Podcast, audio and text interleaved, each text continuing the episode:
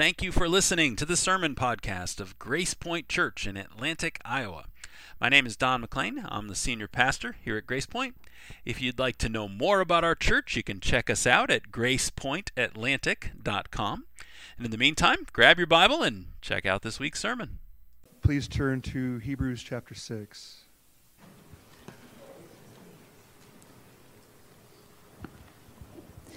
Today's passage is from Hebrews chapter 6, verses 13 through 20. Excuse me. For when God made a promise to Abraham, since he had no one greater by whom to swear, he swore by himself, saying, Surely I will bless you and multiply you. And thus Abraham, having patiently waited, obtained the promise. For people swear by something greater than themselves and in all their disputes, an oath is final for confirmation. So when God desired to show more convincingly to the heirs of the promise the unchangeable character of his purpose, he guaranteed it with an oath. So that by two unchangeable things, in which it is impossible for God to lie, we who have fled for refuge might have strong encouragement to hold fast to the hope set before us. We have this as a sure and steadfast anchor of the soul, a hope that enters into the inner place behind the curtain, where Jesus has gone as a forerunner on our behalf, having become a high priest forever after the order of Melchizedek. Hebrews 6 13 through 20.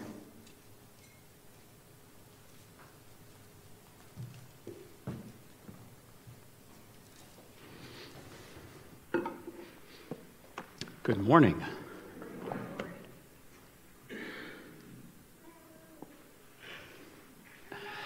Laura and I have been playing a little game of Where's Waldo lately. I don't know if anybody. Uh, we, we realized about a month ago that we have been sitting in the same place for 15 years.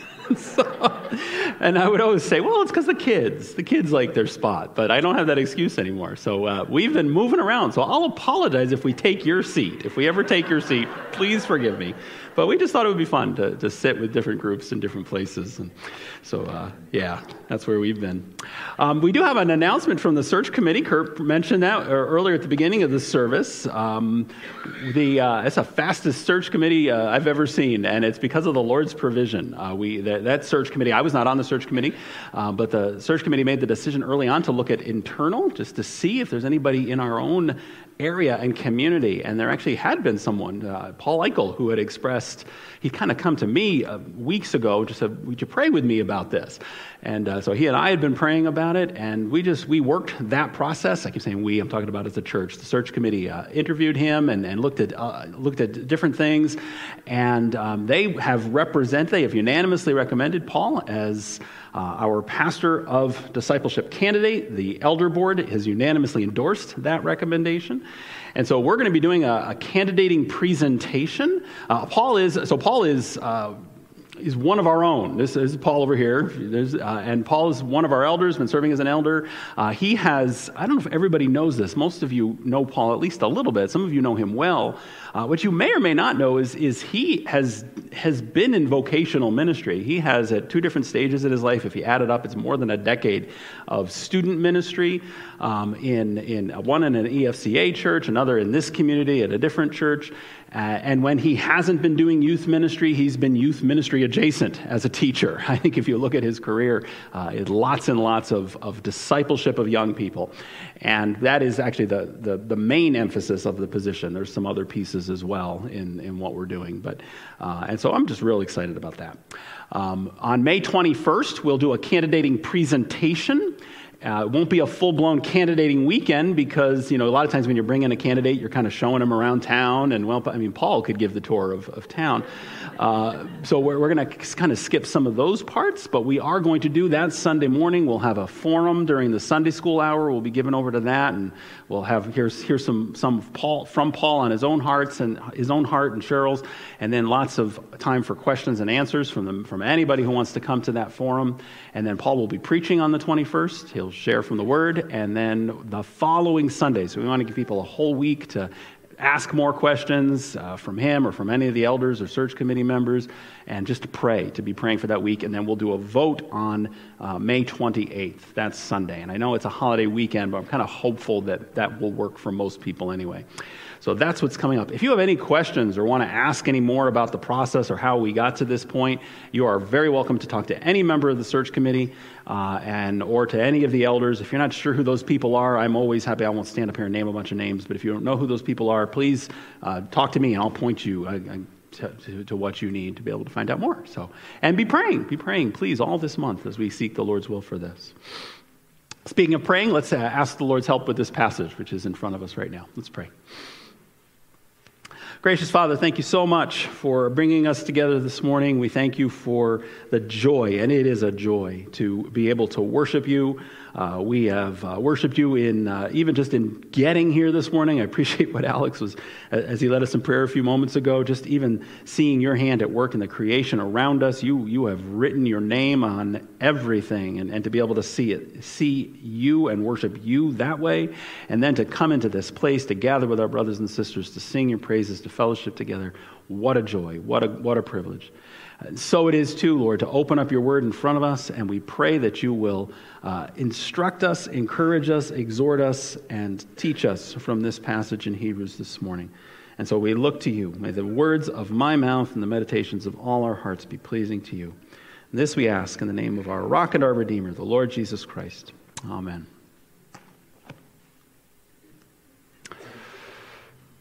Back in January, the mayor of New York, uh, excuse me, Newark, the mayor of Newark, New Jersey, signed a proclamation. And uh, the proclamation announced a, city, a, sister city agreement with uh, another locality, another municipality. It was a sister city agreement with the Hindu nation of Kailasa.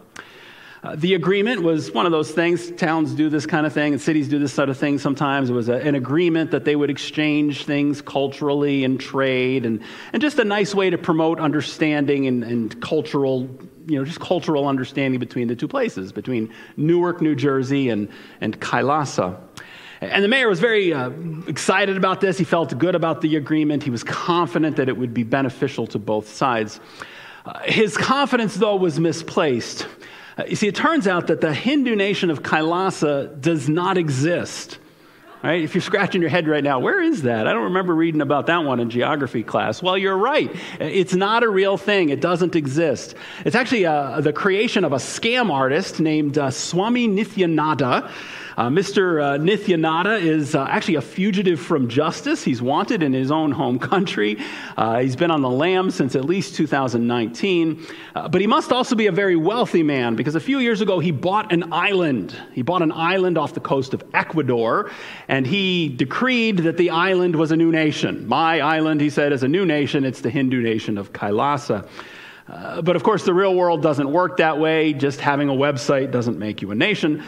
Uh, and so the whole thing was a scam. It was all, it was all fake. Uh, fortunately, the mayor's staff figured it out. I guess somebody did a Google search or something, and, and they figured out that this was not a real thing, and so they revoked the agreement a few days later and quietly, you know how that is, quietly moved on to, to something else.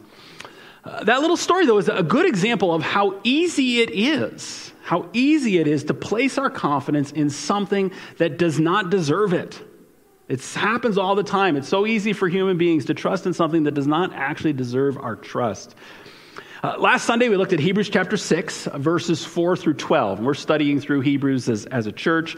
And uh, we looked at verses 4 through 12 last week, and we focused on, on a question that many times people have, especially reading Hebrews. The question is, is Can a believer lose his or her salvation?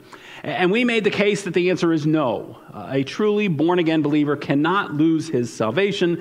However, it is possible to look like you're a born again believer and not actually be saved. That, that and that's really what that passage, verses uh, 4, through, 4 through 12, and especially 4 through 6. That's what it's warning us about. It's making sure that we have given our lives over to Jesus Christ. And then the, the passage shifted to assurance. And that really, I tried to emphasize that verses 9 through 12 is all about the assurance that we have if we have trusted in Jesus. And so the author says in verse 9, As for you, as for you, uh, that is to say, as for the beloved who have surrendered their lives to Jesus Christ, as for you, he says, we feel sure of better things. What kinds of things? Things that belong to salvation. So it's this idea of certainty, sureness of your salvation. And then we looked quickly at some of those salvation things. They're listed there in verses 10 through 12 good works, love, service to the saints, patience, faith, a whole bunch of things. The last thing on that list, the last thing there in verse 12, is promises. This is another salvation thing. True Christians, people who belong to Jesus Christ, uh, will seek in our lives to imitate those who, uh, to, to use the author's words, who through faith and patience inherit the promises, he says. And that's what we turn our attention to now. Uh, we turn to the promises of God. Because the author of this book wants us to know, before he goes any further, he wants us to know that we can trust God's promises. Yes, the world is filled with all kinds of scam artists, right? All kinds of spiritual scam artists. But we who know Jesus, we can trust in the Lord's promises. Uh, this morning, we're going to wrap up our study of the first half of Hebrews. Hebrews is a long enough book. I'm breaking it into two parts. And so we've done part one this spring. We're going to wrap up this morning by with really the end of chapter six. We'll p- pick up with Melchizedek and, and that whole thing when we come back to it, probably probably in the fall, but man, I'm, I'm not sure yet. I haven't decided. But, uh, but we'll be coming back to Hebrews eventually. But we're, we're finishing this first half with this emphasis on the promises of God. And what I want to do with our time today is I want to show you, uh, just straight from these verses, working through verses 13 through 20, I want to show you two reasons that we can trust God's promises. And then we'll end with the benefit, the benefit that we receive when we do. So, two reasons to trust God promise, God's promises, and then the benefit of trusting His promises when we do trust in them. So, let's, uh, let's get into the text, and we'll start with these reasons. So, reason number one, the first reason we can trust God's promises has to do with His track record. It's His track record. We can trust God's promises because when God makes a promise, He keeps it. When God makes a promise, he keeps it. And that's what we're told in the first part of today's passage in verses 13 through 15. So let me read those again so they're fresh here in our heads. He says, For when God made a promise to Abraham, so he's just talked about promises. and Then he says, For when God made a promise to Abraham, since he had no one greater by whom to swear, he, God, swore by himself, saying, Surely I will bless you and multiply you. And thus Abraham, having patiently waited, obtained the promise. So, uh, again, our Bibles, my Bible anyway, has a little head, header, a break, a break between verses uh, 12 and 13, uh, but there is no break when the letter is originally written. Uh, and so, verse 12 ends with this exhortation to be imitators of those who will inherit the promises of God. And then he says, and, and then it's as if he says, Well, let me give you an example. And, and he takes us to one of the Bible's greatest examples of someone who did just that. So if in our heads we're thinking, Who should I imitate? Well, he says, Let me tell you about someone to imitate. Let me tell you about Abraham. So he points us to the example of Abraham. And of course, we remember that Hebrews was written originally, the original first century audience uh, was Hebrew Christians. That's why we call it Hebrews, uh, Jewish Christians. Uh, so Jewish people who had converted to Christ. So Jewish Christians. And so Abraham is especially important to them. I mean, we're kind of interested in Abraham too, because he's so much in the Bible, but they're especially interested in Abraham because he's the founder of their race. He's the founder of their faith, their, their Judaism, and, and he's the founder of, of their, their whole race. And so that's what makes Abraham a great example. The author could give us lots of other examples, and when you get to the famous chapter 11, we'll see lots of other examples. But for now, he's just going to focus on this one example to make the point that, yeah, you'll see. So look at how God keeps his promise to Abraham that's what he does for everybody. That, that's, that's the point here. So he says, he reminds us, verse 13, God made a promise to Abraham. And I think at this point, it's useful to just spend a few minutes reminding ourselves what that promise was. What is this promise to Abraham that God made? So let's talk for just a, a few minutes about Abraham. Uh, Abraham, of course, is the, the father of the Jews, right? He's, he's the one through whom the whole race uh, was descended. Um, but, and, and when we think of him that way, we sometimes forget where he came from. And where he came from was he was, he was a pagan. Right? He was not a God follower. He was not someone who, who knew the Lord or followed the Lord. Uh, he, every indication in the scriptures, he was, he, was a, he was a pagan, to use that kind of old fashioned word. Uh, he lived, we're told in Genesis 11, he, was, uh, he lived in a place called Ur of the Chaldeans. Ur of the Chaldeans, basically modern day, modern day Iraq, ancient Babylon. So he was I don't know if uh, ethnically, but, but regionally, he was, he was a Babylonian, technically. But then, then the Lord called him to himself. The Lord singled out Abraham and called him to himself. And this is where we, we see the first declaration of the promise. And uh, actually, go ahead and stick a paper or something here in Hebrews. And I want to turn back to Genesis for just a, f- a few passages. So, Genesis uh, 12 is the, is the first time we see the promise to Abraham. So, I'm going to just read the first three verses in Genesis 12. You're welcome to turn or you just listen. So we, we read this. This is Genesis 12, verses 1, 2, and 3. Here's the first statement of the promise to Abraham. It says, Now the Lord said to Abram, hadn't changed his name yet, he would later. The Lord said to Abram, Go from your country, Ur of the Chaldeans, and your kindred and your father's house to the land that I will show you, and I will make of you a great nation and I will bless you and make your name great, so that you will be a blessing. I will bless those who bless you, and him who dishonors you I will curse. In you all the families of the earth shall be blessed. So that's where it all starts. That's ground zero for the promise to Abraham. Uh, the Lord tells Abraham, and it, a lot of times we'll talk about the promise, the Abrahamic promise, in three, three categories. Uh, I'm going to give you land, I'm going to give you a nation, and I'm, I'm going to make you into a nation. So I'm going to give you land, I'm going to make you a nation, and I'm going to bless the whole world through you. Right? That, if you want to try to remember simply the Abrahamic promise, God's promise to Abraham, it's land, the promised land, it's nation, the Jewish people, and it's the blessing ultimately that's fulfilled in the Messiah. Bless the whole world through you. And so that promise is stated first time, Genesis 12, but then God keeps reminding Abraham, just like he keeps reminding us of his promise. And so he says it again. He, he restates it. And he actually goes through a covenant ceremony as well uh, in chapter 15. Uh, Genesis 15, verse 4.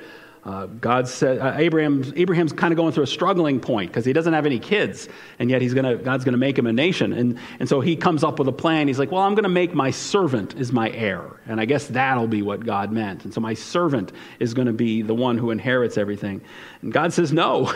uh, Genesis uh, 15, 4. Behold, the word of the Lord came to Abram uh, This man shall not be your heir. Your servant shall not be your heir. Your very own son, who hasn't been born yet shall be your heir.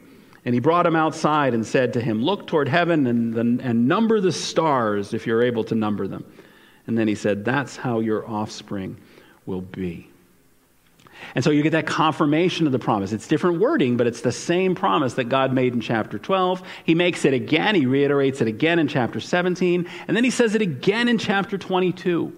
And Genesis 22 is important because that's the chapter where now Abraham's son has been born, Isaac is, is born, and, and uh, God meets him and tells him to sacrifice Isaac. God tells Abraham to sacrifice Isaac.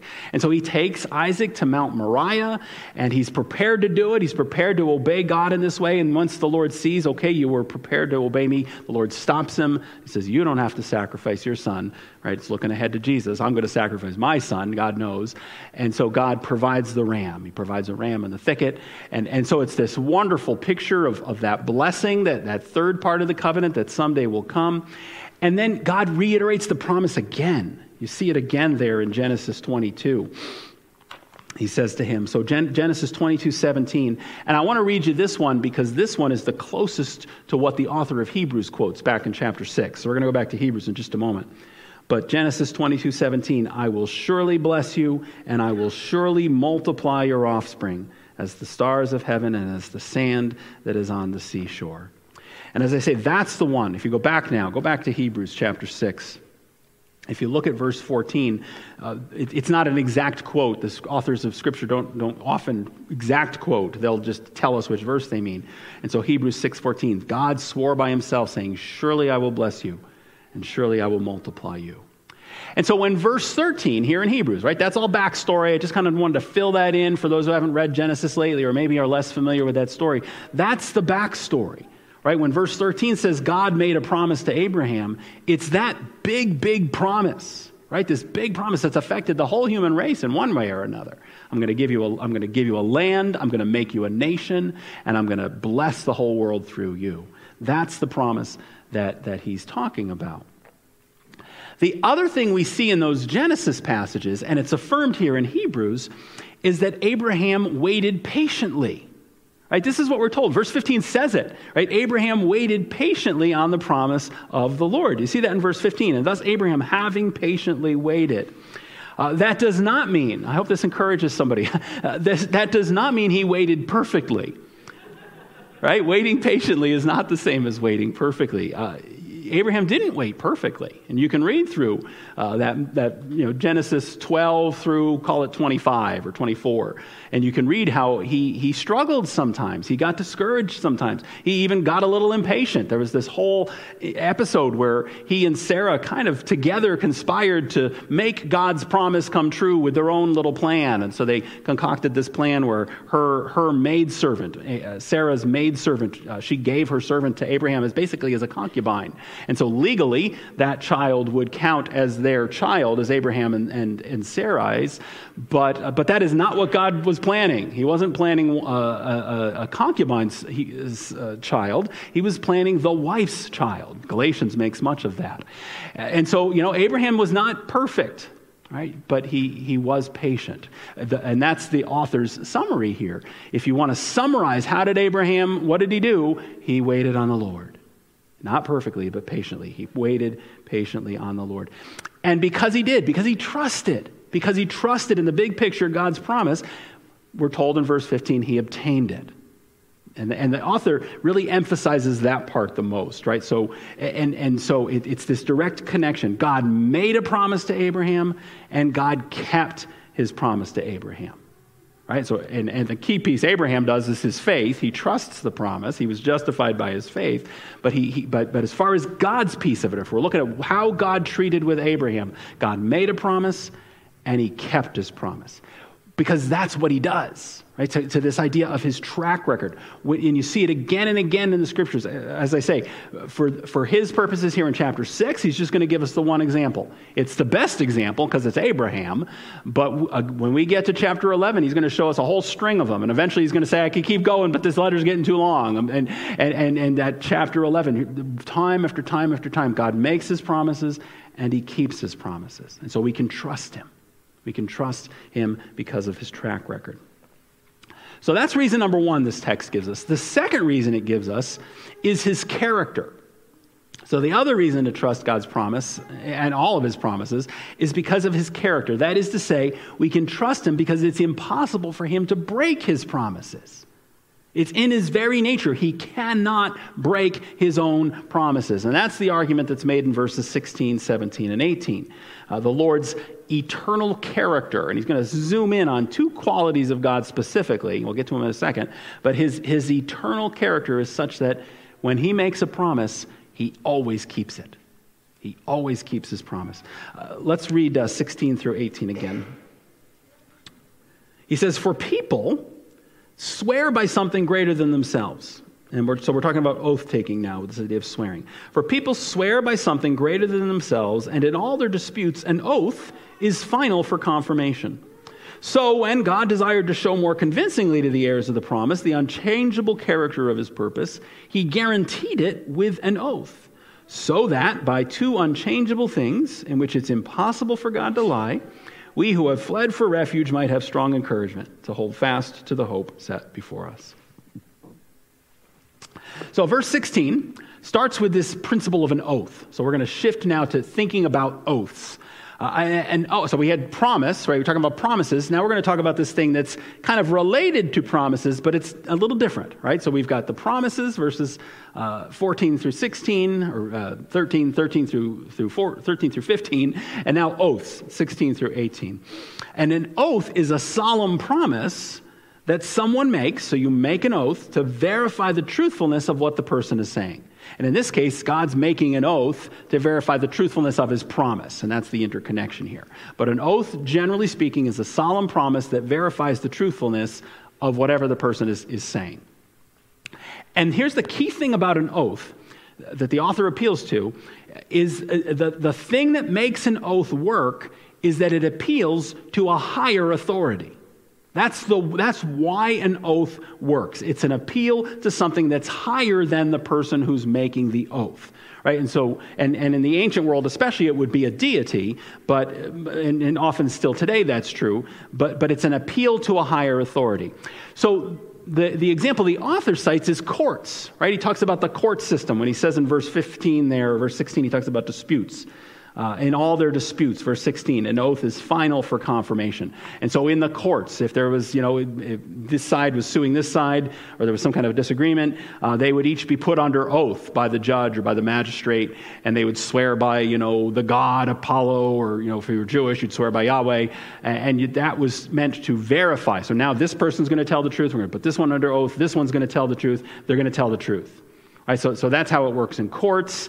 Um, maybe a more familiar example for most of us is like the presidential oath of office, right? And that's a thing that, you know, our culture and our, our, our, our, nation puts a lot of emphasis on, right? The president puts his hand on the Bible and, and swears to defend the Constitution. And, and, and, and the whole idea is he's, he's not claiming, or, you know, or maybe someday she is, is not claiming, I'm, I'm so trustworthy in and of myself that I'm going to uphold this. Really, the tradition is, the oath is really saying, I'm, I'm, I'm promising uh, in accountability to someone higher than me that I am going to tell the truth on this, or that I'm going to uphold this, this Constitution in the case of the presidency. And so uh, it's an appeal to a higher authority. That's the whole thing. It's a, it's a little bit of a, like, you know, something you see in movies sometimes, but sometimes people will swear by their mother's grave. You ever heard that? Like, you know, there'll be some mobster who you know he lies about everything, right, in, in the police drama. But then he wants to say, oh, I'm telling the truth. I'm telling the truth. I swear on my mother's grave. Uh, again, his mom is, is a higher authority than him. That's that idea. So it's whatever the particular, however, whatever form the oath takes, it's an appeal to an authority that's greater than the person's making it. That's how oaths work. So back to the Lord now, right? So back to the Lord. Uh, the author tells us here God wanted us to, to know, he wanted Abraham to know specifically, but he wanted all of, us, all of us to know in general that we can trust his promise and so he, he swore an oath, we're told. And you can actually go, and I decided not to take the time to do it, but if you go back at Genesis 15, you can see there's this whole covenant ceremony where the Lord um, basically has Abraham cut open a bunch of animals, lay them on either side, and the Lord, usually the person, Abraham should have walked between the animals, and the idea would be, may this happen to me if I ever break the oath. And it said there's this beautiful picture where the Lord puts Abraham to sleep, and the Lord walks between the, the cut up animals. That's the oath I think it's talking about for Abraham. If you want the specific on it, you can go read it. Uh, but, but God swore an oath, we're told. The author of Hebrews doesn't go into any of that. But the Lord swore an oath to verify the truthfulness. So, how do I know I can trust God's promises? Well, God, God swore an oath that I could trust his promises. But the author wants us to know there's no external authority. So, he, you know, if you're the highest authority in the universe, who are you going to swear by? You have to swear by yourself. And so we're told this whole, that's why God is the one who has to pass between those cut up animals in Genesis 15. It's, he is swearing on by himself. He is the highest authority of all. So I'm, I'm explaining all those pieces so we understand how the different moving parts work here. But the point of it is, the point of it is that God's promises are completely, inviolably trustworthy. It's impossible, he's telling us because he, he's the one making the oath and he's making it by himself, it is impossible for him to break it. Which is why he then says it is impossible for God to lie. Right? It's impossible for God to lie. And then he makes this, uh, it's a, I don't know about you, but whenever I read this, I always kind of scratch my head for a second. You know, he says, by two unchangeable things. Uh, you know, he cannot lie according to two unchangeable things. What are the two unchangeable things? It's the promise and it's the oath. And so those are the two unchangeable things. If you want to write that on the margin the next time you're reading through Hebrews, uh, it, the two unchangeable things are God's own promise, which can't be changed because God cannot lie, and it's God's own oath, which cannot be changed because, well, because God cannot lie, and because God's the highest authority of all. There's no greater, greater being than He is. And so His promises how, come I, how can I trust his promises? I can trust them because of his character. Uh, his promises are going to never change because he never changes. And his promises are never going to prove false because he never proves false. He, he never lies. He's completely truthful. He is truth. Right? So he never changes, so his promises never change. He never lies, and so his promises never lie. Which means, if we make it more personal now, the Lord is never going to pull some switcheroo. He's never going to bait and switch us. He's not going to suddenly do something bad or something false, or he told us he would do this, and he's like, ah, psych, I'm going to do that over here. He's never going to do that. He's never going to change the rules and, and stop keeping his promises, which is such good news. Right? You know, imagine if you were, uh, you were driving, you got in your car one day to drive to school or to drive to work, and, uh, and suddenly the rules had all changed. You imagine that. You get in your car and you, you start driving down the right side of the road, and suddenly turns out it's drive on the left side Tuesday. Right? Somebody, somebody decided, you know, this Tuesday of the month, we're going to, like a, like a fast food uh, promotion or something. And somehow you missed the memo. Nobody told you. So you're trying to drive on the right side and everybody's coming at you. And it's like Mario Kart. You're like swerving around everybody. That would be so, it would be frustrating. And it would even be dangerous. It would be dangerous if, if, if that kind of thing happened. Thankfully, it doesn't work that way. They don't do that with the rules of the road, they tend to be consistent. More importantly, that's how it is with God's promises. God's promises are never, ever, ever, ever going to change. And that, of course, is where my analogy breaks down because they do change the rules of the road sometimes. Usually they give us lots of, of, uh, of warnings so we know it's coming, but, but they do change the traffic rules, but they never change the Lord's promises. Nobody can change the Lord's promises. Why? Again, because it would violate his very nature, it would violate his very character. And so he never goes back. He never changes, not even once. All of which means we can trust them. We can trust God's promises because we can trust God. We can trust Him. Now, I have to warn you at this point that does not mean they come quick. Right? That's very clear in Scripture. It's even it's when it's actually the main thrust of Hebrews 11 when we do get to that chapter eventually. God makes all those promises, but He doesn't always do them on our timing, uh, and that that's part of it. So there might be twists, there might be turns, there might be surprises along the way. There may be seasons of discouragement, maybe even doubt, sometimes maybe even pain, but we can endure. That's the exhortation here. We can endure. And remember, that's the, the I've, I've made the case that that's the meta message. That's the big picture message of, of Hebrews. It's an encouragement to endure, right? Enduring courage. That's the title of this series. We, we, it's an encouragement to, to press on in the Lord, and we can do that because we trust Him. We can trust Him. We trust His promises. We trust Him because of His track record, and we trust Him because of His character. All of that brings us to the benefit the benefit. There's a benefit uh, that we get to enjoy when we do trust the Lord's promises. And the benefit in this passage, the benefit is hope. Hope. We have hope because we trust in the Lord's promises. The Lord's promises give us hope. Uh, that's what it says in the last part of verse 18. And I'll tell you now, I'm not going to get into any of the stuff about the priest and the Melchizedek part of verses uh, 18 through 20. I'm going to save that for when we come back to it because that's transitional, shifting us back to that. I just want to focus on one part of this last section. He says in verse 18, so the Lord, the Lord made this oath so that, so now we're going to get the, the, the reason from God's perspective, which is why I frame it as the benefit for us. Here's why God did it for us. He did it so that we who have fled for refuge, he has fled to him. We who have fled for refuge might have strong encouragement to hold fast to the hope set before us. So, this is why God made this oath. This is why God made these promises. He did it so that we who have fled for refuge to Jesus would have hope. He did it to give us hope. Uh, let me uh, just pause for a moment and, and just zero in on that description that description of believers, we who have fled for refuge. It just really captured me this week. Uh, and I just want to spend a minute with it. Uh, do not apologize for that. Do not apologize for fleeing to Jesus for refuge. Right? I can see somebody turning that back on us and kind of criticizing with uh, criticizing us. You know, oh, you you run away or you're scared and you just go to Jesus because you're weak and you just need something to hide in. That is not a bad thing to hide to take refuge in Jesus. That is a good thing. Because here's the thing let's talk plainly about human nature for just a moment.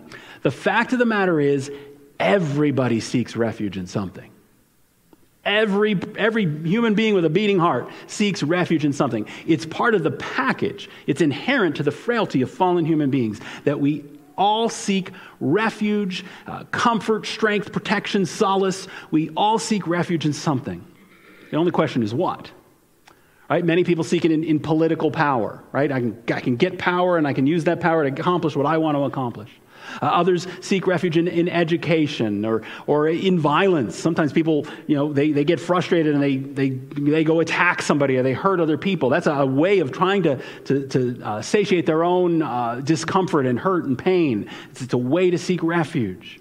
Uh, some seek refuge in, in alcohol or in drugs. Uh, some seek it in, in pornography or in sex. Some seek it in, in video games or escapism or movies or fantasies. Uh, some, some look for refuge in their money or their savings accounts or their work or their vacations. The point is, everybody seeks refuge in something. The difference is that Christians seek refuge in Jesus. We seek refuge in Jesus. We reject the empty promises uh, of, of the spiritual scamsters scammers, right? We, we reject their empty promises and we put our trust in the promises of God. He's the one in whom we take refuge.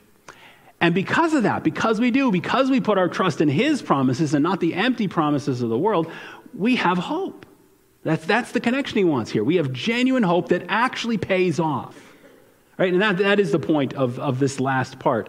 Uh, you know, all those other things let us down eventually. Some of them sooner than others, right? You think of that list I made just a moment ago. Some of those things will get you through for a while. Others of them let us down almost immediately, but they will all eventually let us down. Except, because of his track record, because of his character, except for the Lord. Jesus doesn't break his promises. And so, we have this hope, right? We hold fast, this logical connection that gets made there in verse 18. We hold fast to our hope. And that word means to grip something tightly, like grab a hold of it and hold fast to it. Hold, hold on tight uh, is the idea there. That's what we do with the Lord's promises. We hold on to them tightly, and that gives us hope. And then the author gives us a, a picture gives us this uh, i love these metaphors in scripture. Uh, he gives us this picture of what, it, of what happens when we hold fast. And, and it's, this is really where the benefit part of the hope really shines through. The picture he gives us is an anchor. Talks about an anchor. The hope we have from trusting god's promises verse 19 is like an anchor for our storm-tossed souls. Right, verse 19, we have this, and the word this refers to hope. So we have this hope as a sure and steadfast anchor of the soul. Our hope is a sure and steadfast anchor for our souls. Uh, about a week ago, I was, uh, I was watching a, a how to video on YouTube. Uh, I can't remember what I was trying to fix, but I was trying to figure out how to do something at home, and that's the only way I ever managed to make home repairs. I got to go look it up on, on YouTube. And so I, I watched this video, and when the video was done, uh, YouTube suggested I watch another video, right? Because that's what they do. They always want you to watch another video. And so before that one had even ended, it was down there in the corner saying, oh, well, you'll probably like this. Uh, however, the, the this that they wanted me to watch had nothing to do with home repairs. It's like they knew me or something. They're like, yeah, you don't really mean it. Uh, they said, here's what you should want to watch. And it was a, it was a history video. It was a little, it was a little video um, advertising or trying to get me to click and watch a, a video about 18th century sailing battleships. Right? And it was, it, it, I could tell, I just kind of looked, it was 25 minutes long. So it was a, a 25 minute um, animation. The whole thing was a computer animation that would, and this is just a random picture I found to give you a feel of what I mean when I say 18th century sailing battleships. No, no engines or motors, it's all sails. And uh, this thing was 25 minutes of this computer animation of how they worked and how the sails worked and what was on every deck and where they'd store the food and where they'd go to the bathroom. I mean, everything was in this video. And they were like, You probably want to watch that. And they were right. I, I that was. that was, that was a lot more interesting to me. Um, I, I, did have enough self control to wait. I, uh, I, I, kind of you know, clicked save or whatever, and I, came back to it, I think, later that night. I went back and watched it. And uh, it, w- it, was pretty interesting. If you like that kind of thing, hit me up. I'll send you the link. But uh, here's why I tell you. You say, why are you going on about this video? Here's why I go on about the video. Uh, about halfway through this 25 minute animation, uh, the, the, uh, the narrator got to the point about the anchors. The anchors on these ships. Uh, apparently, these sailing ships, so this, you know, the kind of stuff, you know, that the British Empire was built on and, you know, all that, all that, that whole thing. Um, apparently, these ships had seven anchors. So me, I don't know anything about sailing. I'm like, oh, put the anchor overboard. You know, woo, there goes the anchor. Uh, no, no, no. They, they, had seven different anchors. The main anchors, uh, it was a pair. It wasn't just one anchor. There was a pair that were considered the main anchors. Each of these anchors, the main pair, weighed 10,000 pounds. So five tons each, these two anchors. And then there was a backup set that were like supplemental to those main anchors that also weighed 10,000 pounds each. So the main anchors of, this, of, of one of these ships, 40,000 pounds of anchor. And, and that was just the, the metal part itself. That wasn't these super thick cables and ropes, and they had this whole elaborate system for how these things were, were worked. And so these massive, massive um, anchors. They were so heavy, they had to design special cranes. So again, it's not like, you know, three guys grab the anchor and throw it over to the side. They had these special cranes that were built into the ship, and, and so it would take sometimes a lot of time to get it deployed and send those anchors over the sides. And then there was this whole other part that described how they'd pull them up again. And, and again, it's not just kind of, you know, pull up the anchor. Um, they were so heavy, so massive that there, there was this crankshaft in the middle, in one of the middle decks, and they would actually strip out the walls. The walls would fold up inside, and they'd have these poles that would go, and you'd get dozens and dozens of soldiers, uh, sailors would line up around this big crankshaft, and they would turn it like, you know, I don't know if you can picture it, just a bunch of men uh, cranking this thing, and that's how they would crank up these massive anchors. And they did all of this. It was, such a, it was a huge part integrated into the way these ships were built, all so that the ship could be secure so that when the storms came or when they needed to put into the port, they were able to stay in place. They were able to be secure. All of that just for that. And that was the picture that came to my mind when I hit this part of this passage. The Lord's promises are a sure and steadfast anchor. A sure and the author underlies it sure and steadfast anchor for our storm tossed souls. It's not like some little rowboat anchor, right? You get a coffee can, fill it with concrete and a rope, and you just throw it over the side so you don't drift away in the pond. that's what I know about anchors. No, this is, this is ponderous. God's promises are a massive, solid, ponderous anchor, weighing, spiritually speaking, thousands and thousands of tons, all so that they can hold us steady. They can hold us steady no matter how high the waves get, no matter how strong the winds blow. The Lord's promises give us a hope that keeps us steady. And so that's the benefit. That's the benefit. When we trust in God's promises, we have a hope. Our hope is like an anchor, it's an anchor for our souls. We're going to share around the Lord's table this morning. Uh, but before I pray and call the elders up and all the rest of that, I want to end with a question. And it's a pretty simple question, and maybe even an obvious one with a sermon like this. The question is simply What promise do you need to trust today? What promise or promises of the Lord do you need to trust? Today, right now, in this time in your life. Uh, maybe it's the promise of heaven. Right? John 14, 2, Jesus made a promise. He said, In my Father's house are many rooms. If it were not so, I would have told you, I am going there to my Father's house to prepare a place for you. And if I go and prepare a place for you, I will come back and take you to be with me. That's a promise. It's a promise from the word, from the mouth of your Savior. So maybe you've, you've lost someone you love, and that promise encourages you. Or maybe you're concerned about yourself, you're facing some health crisis. Whatever the reasons, whatever the details, maybe that's a promise you need to hold on to right now. Or maybe it's the promise of forgiveness. Different sort of promise altogether. 1 John 1 9, if we confess our sins, he's faithful and just and will forgive us our sins and purify us from all unrighteousness. That's a promise. It's a promise right there in Scripture. And maybe, maybe, maybe you had a rough week. You, you sinned against yourself or the Lord or your, your, your, your, your spouse or whoever it was, your kids. And that's a promise you need to. You're just feeling bad. You need to grab a hold of that promise that He meant it when He said He forgives us. Uh, maybe you need help with temptation. Right? You've been facing temptation in some area of your life lately. You need the promise of Hebrews 2, uh, verse 18. He himself suffered when he was tempted, and so he's able to help us when we are tempted. Or another temptation promise, James 4 7, resist the devil and he will flee from you. Right? That's a promise. You do your part, God will, God will take care of the rest. Resist the devil and he will flee from you. Or, or maybe you've been struggling financially. Again, different sort of promise altogether. You've been struggling financially. Maybe you're underemployed or uh, you've had some unexpected expenses have come up. Philippians 4:19. Boy, do you need to stand on that promise. My God will meet all your needs according to his glorious riches in Christ Jesus. That's a promise. It's a promise worth standing on. Maybe you've been feeling weak lately. Right? You're just worn out. You can't even explain why. You're just worn. You're just worn down. And what you need is a promise like Isaiah 40, verse 31. Those who hope in the Lord will renew their strength. They will soar on wings like eagles. They will run and not grow weary. They will walk and not be faint. That's a promise. Maybe it's something else entirely. There's a lot of promises in here. A lot of promises in this book. Maybe it's something else altogether.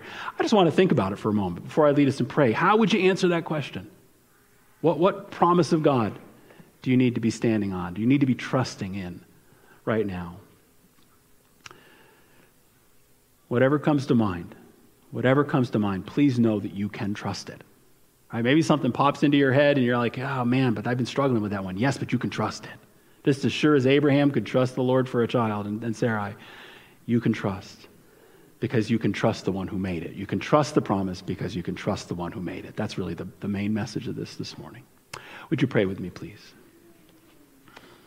Lord, I want to pray that you would help us. We thank you so much. I'll, I'll thank you first, Lord, that your promises are trustworthy and true, that you never change, and so your promises never change, that you never lie, and so your promises are, are, are never false, they're always true. And we confess that, we understand that, and embrace that by faith.